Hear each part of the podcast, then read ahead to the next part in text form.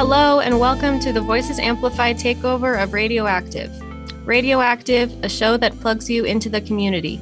I'm Amy Kramer, a staff writer at The Globe, Salt Lake Community College's own student run newspaper. Stick around and stay tuned as we share timely stories, brought to you by a new wave of student journalists. Before we dig into our show, we at Slick and Radioactive want to acknowledge that we are all collectively on Native American shared territory of the Goshute, Navajo, Paiute, Shoshone, and Ute people. We honor the original ancestors and descendants of this land and also offer respect to their tribal communities. We acknowledge this history to cultivate respect and advocate with our Indigenous communities and students who are connected to this land. Later tonight, I will be speaking with fellow Voices Amplified team member and Globe staff writer Alexi Zollinger and Associate Professor Matt Merkel as they detail the impact seasonal affective disorder is making in the lives of college students. First up, we will be talking with Jan Meggs, an advisor in SLIC's college recruitment office. Jan works to bring talent into the school in many forms, one including gifted athletes. This leads into our second guest, Brian Pivirotto, a SLIC alumnus and two time Olympic speed skater, first competing in 2018 and just recently in Beijing's 2022 Winter Olympic Games. Ryan and Jan, thank you for taking the time to be here with us tonight. Thank you. It's nice to be here. Thank you. It's great to be here too. Before we begin, would you each take a moment to introduce yourselves to our listeners? Um, Jan, why don't you go first and share what your role is here at Salt Lake Community College? Thanks, Amy. I'm Jan Meggs. You're right. I'm an admissions advisor for Salt Lake Community College. I've been at the college for about seven years, working with students, trying to help them find their success. And then recently, when the college entered into an agreement with the US Speed Skating Association, I became the coordinator of that pilot program. Oh, so Ryan cool. and I have talked before. Thanks for that, Jan. And uh, Ryan, you're originally from Michigan. Could you please share what brought you to Salt Lake and your road to the Olympics? Uh, yeah. So um, the uh, national team trains out in Salt Lake City, and just through a long journey of many states and clubs, I uh, ended up out here to in 2013, and then been here since then. Yeah. Um, speed skating is an intense and fast paced sport. Can you explain the difference between long and short track and what led you to choose short track? So I always began with short track. Um, mm-hmm. That's where I began in Connecticut. And the difference is, is that short track is a lot more crazy and a lot more hectic. Um, long track, it's like, it's older than our sport, man. It's just two people racing against a clock um, and racing against each other but with short mm-hmm. track, there's you can have four of the people in line with you, five, six. I mean, in the 1500 A final at in Beijing 22, there were 10 people in the same race. So a lot of crashes happen, a lot of craziness happens, and it's an awesome, awesome sport. Oh, very cool. Um, Jan, what's the relationship between Slick and the U.S. Olympic team? How did this relationship come to be? You said it was recently in 2018, mm-hmm. the college and, and the Speed Skating Association got together, created this partnership where we would do their advertising on our campus, we could advertise on their tracks, and we would offer all athletes training for the Olympics free tuition. Wow. So they could continue their classes while in training and traveling. Um, since 2018, we've had 38 Olympic, or excuse me, 38 speed skating athletes take classes. So there's a great partnership between Samantha Carroll, their manager, and Salt Lake Community College and the tuition waiver office, all to make sure that when skaters indicate an interest, we help them all along the way. Mm-hmm. They're doing other things at the same time. I've had calls from foreign countries before and we've exchanged emails at you know at midnight when skaters are traveling so we help them be successful and and with the free tuition that's great and um, ryan is short track a common starting point for most speed skaters? Um, yeah, it is. Um, because there most of the clubs happen at like local ho- local ice rinks. Mhm. So there's like shared ice time with hockey and figure skating, and so there are more uh, short track clubs in the U.S. And because uh, there's not as many long track ovals, there I think there's four that are functional and are of use. Mhm. So just having like a local club, like you can go to like a local ice rink, and maybe it'll be a short track club. It makes it a lot easier for uh, kids to hop into the sport. It's a high speed activity, and um, is that part of why it's more of an exciting draw than a longer track? Um, uh, possibly. I think there's an age where people, and when you get into the sport, they see what long track is, and maybe they want to make the switch. Um, but as of the draw, I think the draw is definitely more focused towards short track, Mhm. uh, just because of how how more accessible it is. Uh, being a contender in the Olympics may seem like a far off and unattainable goal for those who may actually have a shot at it. And students attend SLICK for a multitude of reasons, one being that it's considerably more affordable compared to other universities, and especially for students who need to work while studying. As a Slick alumni and Olympian, how can you put the fundraising process and what that's like into perspective for those who may only see a dollar sign that they are unable to pay. Uh, yeah, there's always sacrifices that you need to make in order to like get to the Olympics or get to um like college. And like there's it's just kind of weigh in what you're going to do. Um, I know with Slick, uh, and thanks to Jan, we've been able to like, agree that I can go to get my uh, education for free and Mhm. stuff paid for. I have like minimal costs. Training with the national team, I skate for free, and a lot of things are paid for. Um, I don't have much of an income, but a lot of things for me are paid for, and so having all that, having all that around me, and having that benefit has really helped me focus to get to where I am today. And when was it that you saw Olympics as a realistic goal for yourself? Uh, I'd say at the 2014 Olympic trials. hmm Um, I somehow made I made top 16 with the time trial. I in my head after the first day, I was like, you know what? Maybe I can actually like make this team. Yeah. Um, it didn't happen. Ended up getting like 12th or something. But then uh next four years came around. Um, I put all the work I put into and sacrifices I made, like I definitely had it as a goal after 2014. Um, and I achieved that goal in 2018. And in your now uh, two times Olympics experience, what is it that you can speak on as something you need to have or need to do in order to be your best self on the ice? Uh, you really need to be focused and grounded with um, your goals and your work ethic, I think. Uh, because a lot of people can look up of like, oh, I want to be an Olympian, but when you see that overarching goal and you see all the steps that you need to make to make that happen, it can look a lot more um, intimidating than just when you had that thought. Um, can you you when you look at the steps and I think looking at the steps and looking at the overarching goal is definitely the best way to not lose your focus, not lose your sight of what you want to be. Mm-hmm. And when you previously mentioned the sacrifices you had to make, excuse me, to make um, your goals a reality, uh, can you paint a picture of what those look like? Well, I can tell you what I went through. Um, so when I first started the sport, I stopped going to public school. I ended up going to online school to finish out high school. I moved away from my family at what was it, 15 or 16 to a training program in Pittsburgh.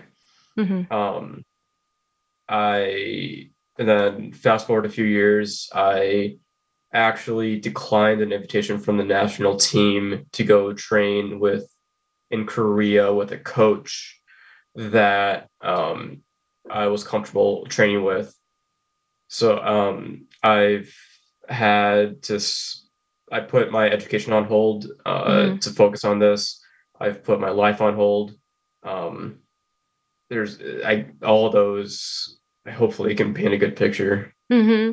Were you homesick? Uh, yeah. Mm-hmm. I, I was definitely definitely homesick. Uh, for two years I was training in Korea. Yeah. What did you miss most? Uh, I think just like food. Yeah. like I, I, love Korean food. Don't get me wrong, but uh, um, having just like nice home cooked meal was mm-hmm. and just mm-hmm. being home in my own country. That's what I really missed. Yeah, there's nothing better than that. Um, Jan, I would like to ask this question for you. How did Slick establish itself as a place to foster Olympic talent? Um, and what are things that Slick does to promote Olympic talent and help them perform to the best of their ability? Thanks. I think Salt Lake Community College has always been a community college. And so offering people who are like Brian from out of state, dropped into a foreign city, and they want to continue their schooling, that was the next best thing we could do is offer free tuition. Mm-hmm. So we have a partnership with them. You know, we offer some of the benefits are online programs, individual programs, as well as complete degrees can be completed online. Student, the skaters have taken classes on campus when they're in town. We've used the skaters in, you know, photographic opportunities. We have their pictures up around campus. Um, we have a great picture of Erin and Kristen and about six other skaters on mm-hmm. in the student center. And so we hope to have her sign that photo one day. Oh, yeah. Um, yeah, we we try to exchange roles. We try to support them. Then there's the skaters have access to all of our resources, tutoring, certainly the libraries, online assistance for any of their classes. Mm-hmm. So we want to see them succeed with their education as well as with their skating. Yeah. Um, this as Jan mentioned, Erin, uh, Ryan, you shared a touching tribute to three of your female counterparts on Instagram, all who are also Slick alumni. And in part, you wrote, These ladies right here showed everyone that they are capable of competing with and taking over the world. The US was the only country to have all three women in the finals. What does it mean to you to share the stage with women who are breaking barriers in this way? And for Erin Jackson, who is the first Black woman to win an Olympic gold medal in speed skating? Uh, I think it just comes down to pride and honor. Um, I mean, I trained separately from Erin, but for the girls on the women on my team, um, I've been with them for many years now, and I've seen the progress. I've seen what they've done and to see them uh, show that they are competitive with the top in the world like mm-hmm. it really made me happy and proud of what they accomplished yeah especially in the winter sports utah is a great place to train and people kind of take us for granted sometimes little utah but we're high up there mm. and um, jan if you could follow up what does this historic moment mean for slick Oh my goodness. that was so exciting to know. First of all, we've seen these skaters and students during their World Cup competitions at the Oval here in town. We've watched them as they, we've just first had small conversations and then the conversations got bigger. And then to know how many were traveling and going to be in the Olympics, we felt very pride, prideful.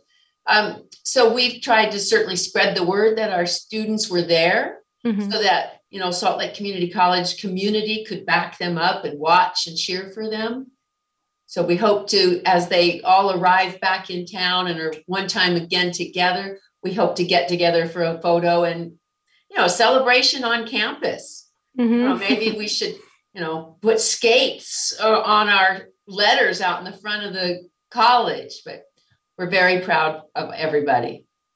Uh, Ryan, um, what, if any, are some of the worst intru- injuries you've experienced in preparing for or contending in an event? And what are some of the hardest setbacks you've faced in your sporting experience? Uh, yeah. So I got my worst injury I had was getting cut on my left ankle, like just above the bone.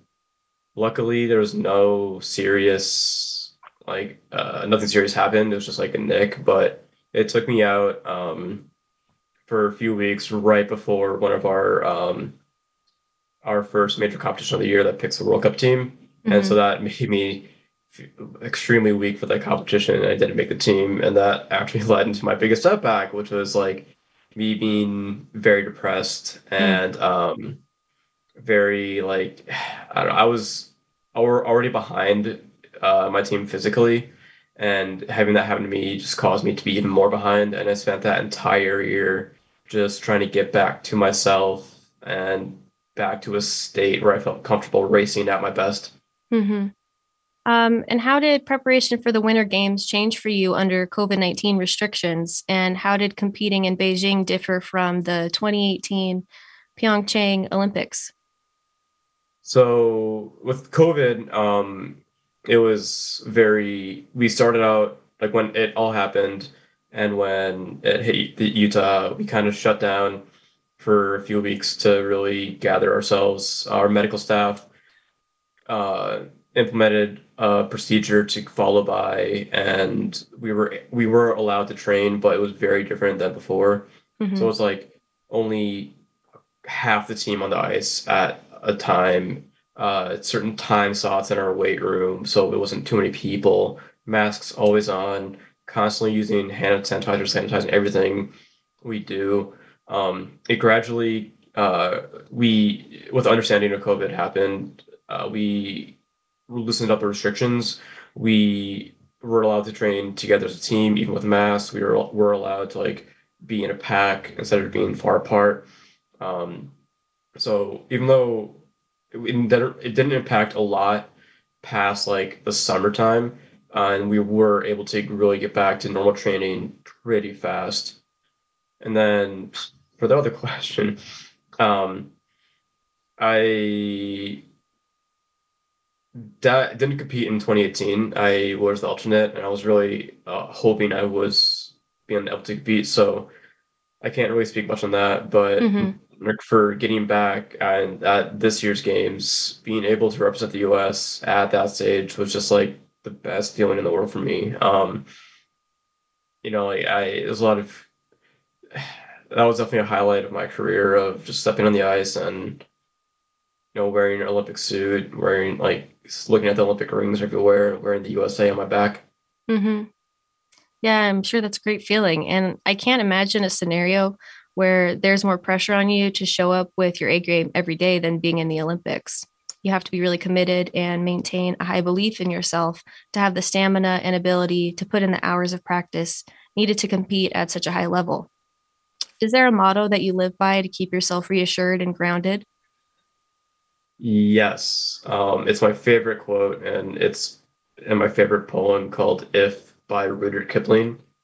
And I may butcher it, but it's um, if you can face triumph and disaster and treat those two imposters just the same. Uh, kind of taking from like you need. It's overall the poem's about um, like being the be- the best man you can, but to do one thing, you need to do the polar opposite of it, and it's impossible to do that. Mm-hmm. So I think having that mind of like, um, of taking triumph and disaster and just making sure like those two things will happen in my career and in life, it kind of it humbles me a little bit and keeps everything into a really good perspective. And do you have any future plans for the Olympics for 2026? Uh, no, I'm retiring after this season. So we'll see what happens. Um, mm-hmm. But as of right now, I'm finished with the sport and I'm going to cheer the US on for my coach. So, what's next for you then? Uh, just finishing up school. Um, I've got a wedding we've got to plan out for next year. Congratulations. Just, thank you. and just taking steps to live a very different life. Mm-hmm. Uh, knowing that this was your last Olympics, does it uh, give you a more of a sense of community knowing that you had so many other uh, slick classmates and alumni that were a part of this?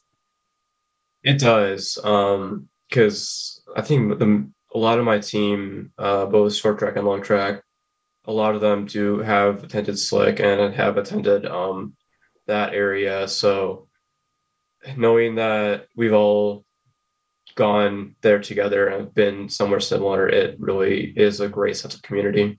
Mm-hmm. And now, as a retired Olympic speed skater, what are you planning to study? um, computer science and information systems, like computers. So I want to see what I can do with them. Nice.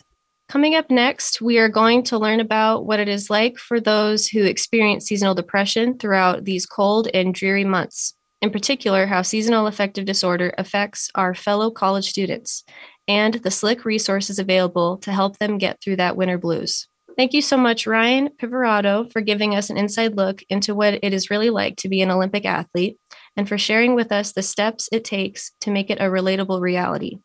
And also, Jan, for showing us why student athletes are in a good place to excel here at Slick. Before we let you go, are there any websites or extended resources you would like to plug for our listeners? Ryan, why don't you go first? Uh, just my Instagram, uh, Ryan Pivirotto. That's my main social media handle. I am on Twitter trying to build that a little bit. And Jan, what about you? Well, we're happy to invite everyone in the community to certainly cheer on the athletes and the skaters. I would recommend slcc.edu. um, yeah, so because w- with all the online programs, 120 different options, there's something for everybody here. And one last thing, Ryan, is there a particular hype song that you played on repeat during your training sessions? I mean, I've struggled with this. I don't really listen to music, um, but if I just am at home, like vibing, I listen to like lo-fi music. Mm-hmm. And uh, one I listen to is Mirage by Nymano. And Jan, is there a song that you're loving at the moment? Well, thinking of the Olympics and slick speed skaters, I would choose We Are Champions to listen to. Well, thank you both. Thank you, Ryan and Jan, for being a part of our show. We'll see all of those um, links also in the show notes for anyone who's interested to follow up. You're listening to the student takeover of Radioactive in partnership with Amplify Utah and The Globe, Salt Lake Community College's student run newspaper, right here on KRCL. Coming up next, we are going to learn about what it is like for those who experience seasonal depression throughout these cold and dreary months. In particular, how seasonal affective disorder affects our fellow college students and the slick resources available to help them get through their winter blues. And here is Ryan's lo fi song pick. This is Mirage by Nymano, right here on KRCL Voices Amplified.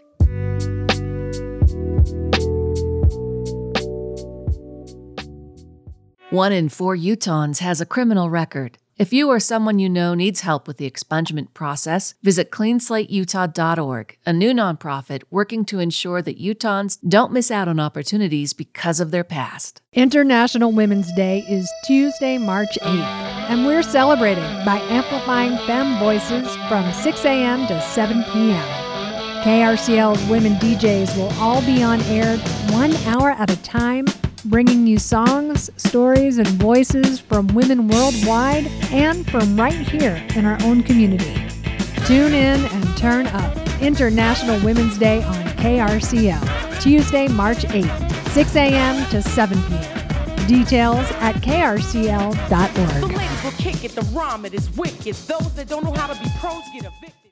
Welcome back to the Voices Amplified takeover of Radioactive. I'm Amy Kramer, a staff writer at the Globe Slick's own student run newspaper, and your host tonight as we share diverse stories from the community in partnership with KRCL and Amplify Utah. Now we have Alexi Zollinger, a fellow Voices Amplified contributor and staff writer of The Globe. She will be sharing her thoughts and a behind the scenes look on a recent story she wrote called Slick Counselor Offers Insight into Seasonal Affective Disorder. Seasonal affective disorder is also referred to as cabin fever, as it is most common during the winter months, when spending time indoors for extensive periods is more common and isolation is difficult to be avoided. Accompanying Alexi is our second guest, Associate Professor of Journalism and Digital Media, Matt Merkel.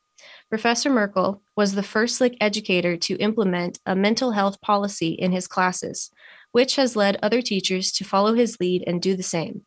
Alexi and Professor Merkel, thank you both for being with us tonight. Thank you. Thank you. Great to be here. Starting with Alexi, thank you so much for being a part of the show once again. You are probably uh, one of the most frequent guests on Voices Amplified this far. Yeah, you're welcome. Um, would you each take a moment to introduce yourself? And Alexi, why don't you go first? How is it that you became interested in writing on this topic of seasonal affective disorder? Um, well, you just, I mean, you did a pretty good job of introducing me. I'm also worked for the Globe and in this production course on KRCL, but the story I did for the Globe, I was interested in writing about this because it was something that I'd heard from a lot of people in my life, friends and family, um, specifically like friends of mine who are also attending school, that it was just a lot harder to get into the swing of things during the spring semester. And a lot of people quoted that or just said that that was because it seems like winter kind of drags on mm-hmm. well into the spring semester. So I think there's, I was curious mainly, like I'd heard about seasonal affective disorder um, in my own life and in the, like my family's lives. And I was curious if that had any correlation to the semester. And if it did, how was it affecting academic performance? Mm-hmm. So. And also, I think fall semester, there's a, a few more breaks and vacations to look forward to, like Thanksgiving or Christmas, and it breaks the semester up more. Mm-hmm. In your Globe article, you mentioned that the counselor you spoke with shared just how disruptive SAD really is, as it functions no differently than a case of clinical depression would. Could you share a little bit more of that conversation and what you learned? Yeah. Um, so SAD, seasonal affective disorder, is clinically a form of depression. Mm-hmm. So what he said was basically, you know, if it is seasonal affective disorder, it does have to, part of that diagnosis is that it is disruptive. It's not a form, it's it's not a like a temporary form of sadness or it's an extended period of depression that is disrupting your ability to go to school like you normally would or eat regularly or get enough sleep you feel tired you're isolating it those things are um, common symptoms of depression. So I guess it is interesting. I mean, there is a thin line to cross of when it is depression, when it's seasonal, but when it is mm-hmm. seasonal, it's sort of very relevant to the sunshine and to the mm-hmm. vitamin D and what it does for your body. So I guess that is functions the same as a depression, but it has a direct correlation because it is a physical and mental reaction to the weather and to the lack of sunlight. Mm-hmm. And um, you quote that counselor in your article um, in mentioning regular sensory triggers. Can you share some examples of what those are and um, how not having them is detrimental? Yeah, that was actually one of my favorite um, quotes from him was saying that winter and some of the like January, February, March months can be a bit of sensory deprivation, which I thought mm-hmm. was really interesting when he explained it. He basically said, You're lacking a lot of regular triggers like smells. He referred to basically in the summer, people are having cookouts or barbecues, or there's like, you know, the sounds of people having people over. There's something that is so important about hearing and seeing other people and especially like being somewhere like a lively neighborhood is so important for your psyche mm-hmm. just because that isolation can be so detrimental so not like not hearing people because you're everyone's inside or not like you don't see the normal bloom that you would see like the greens of trees or the pinks of flowers or just things that really catch your attention and hit your sense your senses um, it can be a little claustrophobic without those mm-hmm. things. So, mm-hmm. yeah, I thought that was interesting. And the counselor I'm quoting, the counselor that you spoke with, his name is Scott Cadera. Is that right? Mm-hmm. The uh, UTA or the Utah Transit Authority promoted Free Fare February last month in an attempt to cut back on the inversion so often seen at this time of year. To either uh, Lexi or Professor Merkel, would it be fair to say that Utahns have a heightened case of SAD in the winter months due to this inversion? You know, I, I am not a mm-hmm. you know mental health clinician or researcher. Um, but anecdotally, as someone who's you know lived in this state now for more than a decade, mm-hmm. um, you know, I don't know as it's the chemical responses necessarily of the inversion per se. Um, I think that's probably a component to it, but but just the you know almost kind of piggybacking off of what Alexi was saying was there's a visual response too, right? The the valley changes, the clear skies go away, it gets mm-hmm. this kind of settled kind of flat gray. Um, you know, as a person who teaches, you know, video production and television, I'm a very visual person. I have been for all of my professional and academic career. And right, we we don't we're not drawn visually to flat images, right? um and and i think that does play with us right that that grayness that dreariness um, the longer an inversion sticks around, the longer those effects can kind of take place, take hold. The fact in combination that they're often in winter months, the fact that we're often isolated or not as maybe active or going out that we would in a state that's beautiful like this in the summer mm-hmm. months, I think that's a I think that's a strong attractor right. um, for that. Um, but I think the other thing too is is you know there needs to be a call in our legislators and mental health professionals have been calling this for years that there needs to be um, more money put towards these types of studies, mm-hmm. not just in how it's affecting mental illness, but there's you know links to suicide and those other things for the health and wellness of our state. Mm-hmm. And Alexi, do you have anything you'd like to add to that? Um, yeah, I actually asked Scott Kader about this, and he said that he doesn't know that for sure. But I was just going to say, in my own life, I think that not only as uh, Professor Merkel noted, is it just it feels gray, but it's also like a danger to your health. So on mm-hmm. top of everything feels nasty, it looks nasty, mm-hmm. you're also like it's harder to breathe, it's burning your eyes. So it's kind of just accumulation of a bad environment that kind of leaves you feeling, I'm sure, not great. So mm-hmm. I think a part of that could be seasonal depression. Yeah. Yeah. Um, and Professor Merkel, in Alexi's piece, she included a report detailing that about 5% of adults suffer from SAD each year. Um, would you say that this goes along with what you have seen among your own students? And was it in recognizing this phenomena that you were influenced to add a mental health policy to your syllabus? Yeah, that's a great question. Um, you know, I I know the number you quoted there is five percent. Mm-hmm. Just and again, I'm not a mental health researcher or clinician, but that five percent number feels extremely conservative to me. Really? Um, you know, especially during the months, I would say among my uh, among my students during the course of a semester, I would say that number is probably closer to the 15 or 20% mark, at least for oh, wow. me, anecdotally kind of observing that. Um, you know, it's it's a real issue.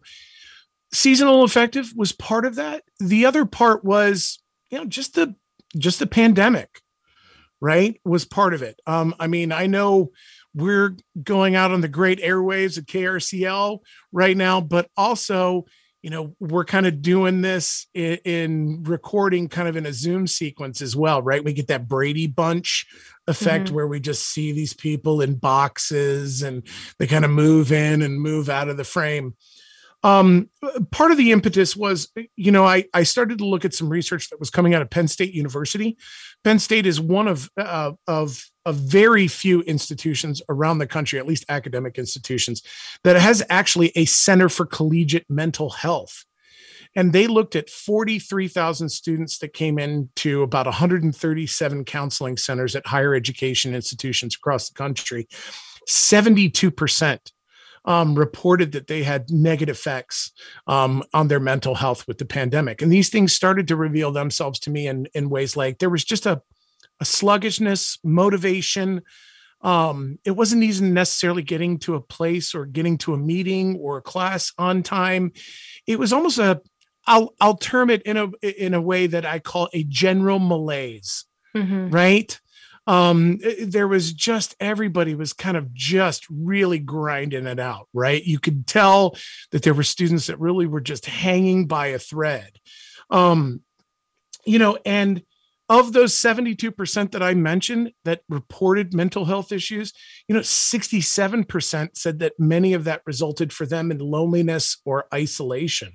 So, you know, it was a huge kind of turning point for me, you know, where they mentioned the top four things were, were stress, social isolation, general anxiety, and, and motivation. Um, you know, so that's one of the things that led me to really kind of say, any mental health counselor will tell you the first step in dealing with mental health is destigmatizing it and, and allowing a person to acknowledge it safely right mm-hmm. Um, so you know really what i wanted to do was give students a space where they could say destigmatize it. It's okay. Mm-hmm. it's okay that you're not feeling well. It's okay that you're mentally not in a space. That's all right. Now the next question is is how do we help you? Mm-hmm. right? And and even just the ability to say i can't do today right. Right? Um uh you know it's like my wife says no is a complete sentence. Sometimes we need to step back right? Uh, to to evaluate ourselves to evaluate ourselves um to, to get resources to tap into some you know things to help us. And and that's really what kind of um you know kind of led me to to that kind of process there. Now, the good news is, is Boston University did a study. The bad news is, is mental health still increasing, um, you know, among college students. Mm-hmm. But the good news is, is, is the stigma is starting to fade around that. People are being more open, more talkative about mental health issues, about where they're sitting mentally. And 94% of those students polled said they wouldn't judge another person for seeking out help for mental health. So I think there's there's always that gray cloud, right? It's mental health. We got to get through it. But I think it's important to note those silver linings that we're really trying to destigmatize it so we can really get to the core of a person's mental health and really help them self solve problems, both not just to be successful at school, but to really manage life, mm-hmm. right? Our, our students are very unique in that respect here at SLCC. And how have you noticed that other teachers have picked up your mental health policy and have been successful? You know, that's a great question, but let me be totally honest here for a minute. I did not receive a directive for this from administration. I just wanted to help. Mm-hmm. The fact that other faculty are moting it for those things is is no credit to me. Eh, to be honest with you I, I really think it's a credit to our entire faculty that they're they're also seeing this problem and they're really wanting to help their students to mm-hmm. tap into resources so i'm in support i i just kind of yeah, I, I don't even feel like I'm an impetus. I just mm-hmm. really wanted to get this conversation started because I really care about the success of our students, and even more so now because, you know, now as we're moving on the pandemic, Russia and Ukraine are bringing some feelings of anxiety, right? Coming out of this and socialization. So there's still a lot of work to do here. So, you know, I'm I'm willing to do my part. Mm-hmm. And Alexi, in your reporting, what are some of the ways that you've learned people can detect the symptoms of seasonal affective disorder and um, what independent or slick resources are available to them in light of their situation? Um, so, what I heard from uh, Scott Cadera when I interviewed him was that the most important uh, thing to do for yourself in any mental health scenario is to check in on yourself and mm-hmm. make sure that you're feeling okay and you're feeling normal and make sure that you're aware of your well-being and then of course the sad treat or sad treatment would be a light box or just try to get out in the sun as much as you can and spend some time outside Thank you to my guests, Alexi Zollinger and Professor Matt Merkel, for educating us on the prevalence of seasonal affective disorder and how those experiencing it can recognize it and find help cater to them. For more information, follow the show notes on the KRCL app or at krcl.org to read Alexi's story in the Globe and access other seasonal affective disorder related resources. Before I let you both go, is there a song that you each are loving at the moment? Alexi, I'll have you go first. Um, I chose Something Soon by Car Seat Headrest because it's kind of just about this frustration. And to me, a lot of depression that I've experienced is also a lot of irritability and anger. So it's a good song to just kind of like let it out. Mm-hmm. So. And Professor Merkel, is there a song that you've been playing on repeat lately? My kids are going to love this because they're about ready to kill me. I've turned it on so much, but um, it's "Meet Me at Our Spot" by the Anxiety. um, I know, I right, and it's great that it's a, a, a, we're talking about mental health, and the band name is the Anxiety. Um, but it actually is a really hopeful song. It, it's you know people it's about people reconnecting it's about people getting together and i think you know right now what we could all use a little dose of is some hope and music is a fantastic medium for that right? Right. Uh, thank you both professor merkel and alexi for being part of our show tonight. Thank you for having thank us. you. This is alexi's song car seat headrest something soon on krcl voices amplified. Recently on Radioactive. So I have studied these structures in the north arm of the lake and they are dead. That's Bonnie Baxter, director of the Great Salt Lake Institute at Westminster College. They they uh. no longer actively precipitating. They're not doing photosynthesis. So um, when we get, we know that when we get to a certain salinity, they will die because the salinity of the north arm is around thirty percent. Now the ocean is 3.4. So that's pretty wow. darn salty, right? So um, the the south arm right now is at about 14%, and that's probably the lowest it's going to go, and that's just from winter precipitation. Um, it was uh, almost to 16% uh, in the fall at the low point of the year. Wow. So we expect it to go deeper than that, even higher percent wise this summer. And can you com- can can you compare that historically, like 50 years ago? Yeah. There- so so the lake uh, right now is I just pulled this up. Uh, USGS has a great website with the daily lake level.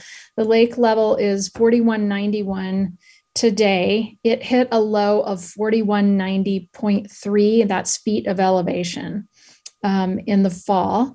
Uh, this is about as high as it's going to go. Wow. We'd like we'd like to see it at around 4,200. Um, and basically, when it's at um, when it is at its average level of 4,200 feet, uh, the south arm would be around 11% salinity, which is a really healthy place for those photosynthetic organisms. Um, I spent the last couple years on a salinity advisory council uh, working for the state of Utah. And we looked through all these papers and all the organisms that live in the lake and thought about all the research and salinity tolerance. And we came up with this really elaborate matrix that essentially says when is it, each species threatened? And the, the tipping point for this lake is about 16% salinity. And remind us what you just said the north was already? Double About that. 30%. Wow. Um, so when it gets above 16%, which we're probably going to reach this summer, um, these microbes aren't going to do well. The brine shrimp aren't going to do well. The brine fly larvae aren't going to do well. The birds, you know, birds are, they're going to either collapse or move, right? Um, so we we think that um, we're really close to a tipping point for this ecosystem. Bonnie Baxter. To hear more, visit the Radioactive Archives under the Community tab at krcl.org and plug into your community weeknights at 6 during Radioactive on KRCL. Downsizing your car collection or simply tired of looking at that project car sitting in the back of your driveway in pieces? Either way, consider donating it to KRCL, and our friends at Cars Inc. will take it from there. No hassles, no fees. You get a tax receipt, and KRCL gets a donation. But best of all, the music you love never stops. Visit the support tab at krcl.org for more information and how to donate. Thanks, y'all. We are wrapping up our show for the week, but not before tasting some pop culture nuggets. This week, March 7th through to uh, the 11th, Salt Lake Community College, and other schools across the valley are enjoying a much deserved spring break. Let's hear from this week's Voices Amplified team and what they have their eyes on this week in pop culture. Hey, Johnny and Sean, what's on your radar? Johnny, why don't you go first? Yeah. So before we get too much into the pop culture, I would be remiss not to mention some new rules passed in the Utah legis- legislature last week.